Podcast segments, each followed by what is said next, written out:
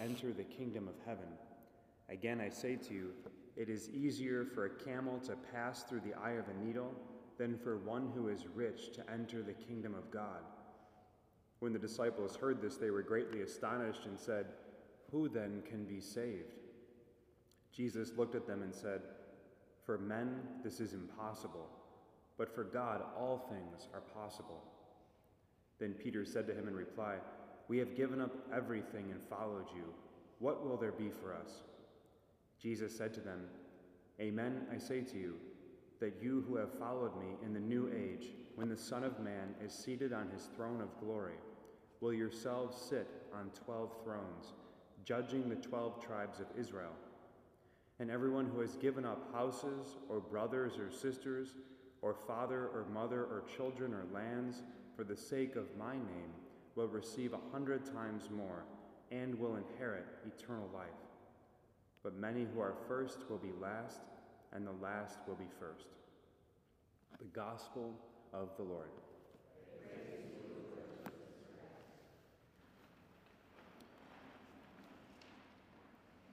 Today, as we celebrate the queenship of Mary, we are um, completing our eight day octave after the Assumption of Mary eight days ago. And so this ties us together with, um, with this kind of day of um, entrusting our lives to, to Mary's intercession and motherly, motherly care for us. Um, where do we get this, this title, uh, Mary is Queen? You know, did we just make this up in the church or where do we get this from? Again, if we remember from last week, we had the reading from Revelation um, where John sees, you know, up in the sky the, the Ark of the Covenant.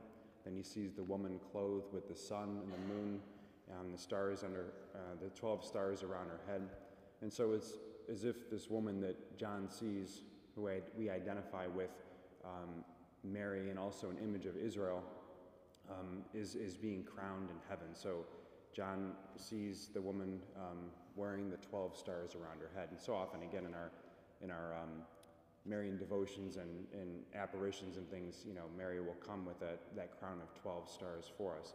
So that's one thing is that we see in the book Revelations that um, the 12 stars around her head, um, perhaps being uh, a queen or crowned as queen of heaven and earth.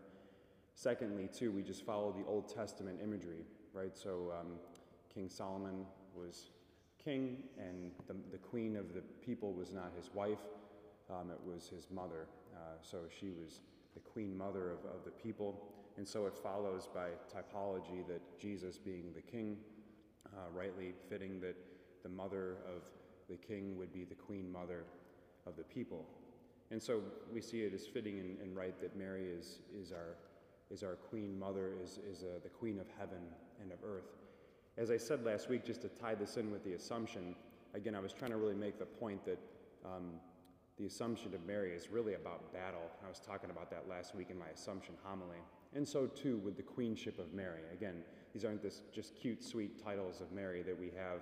You know, um, again, sometimes the images we see in paintings are all nice and good, but they just kind of seem flowery and kind of um, just meaningless almost in some kind of way um, or just more like sentimental kind of pictures. No, Mary, Mary fights for us. She's our queen, she's our mother, she's assumed into heaven, body, and soul. She's a part of the redemptive mission of Christ. She's here to defeat the devil for us, temptation for us. Um, we talk about the rosary being a sword and a weapon to fight against evil.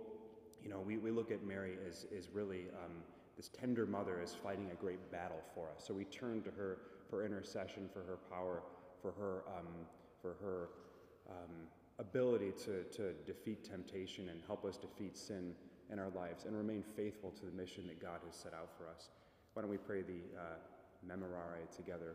Remember, O most gracious Virgin Mary, that never was it known that anyone who fled to thy intercession, implored thy help, or sought thy intercession was left unaided. Inspired by this confidence, I fly unto thee, O Virgin of Virgins, my mother. To thee do I come, before thee I stand, sinful and sorrowful. O Mother of the Word incarnate, despise not my petitions, but in thy mercy hear and answer me.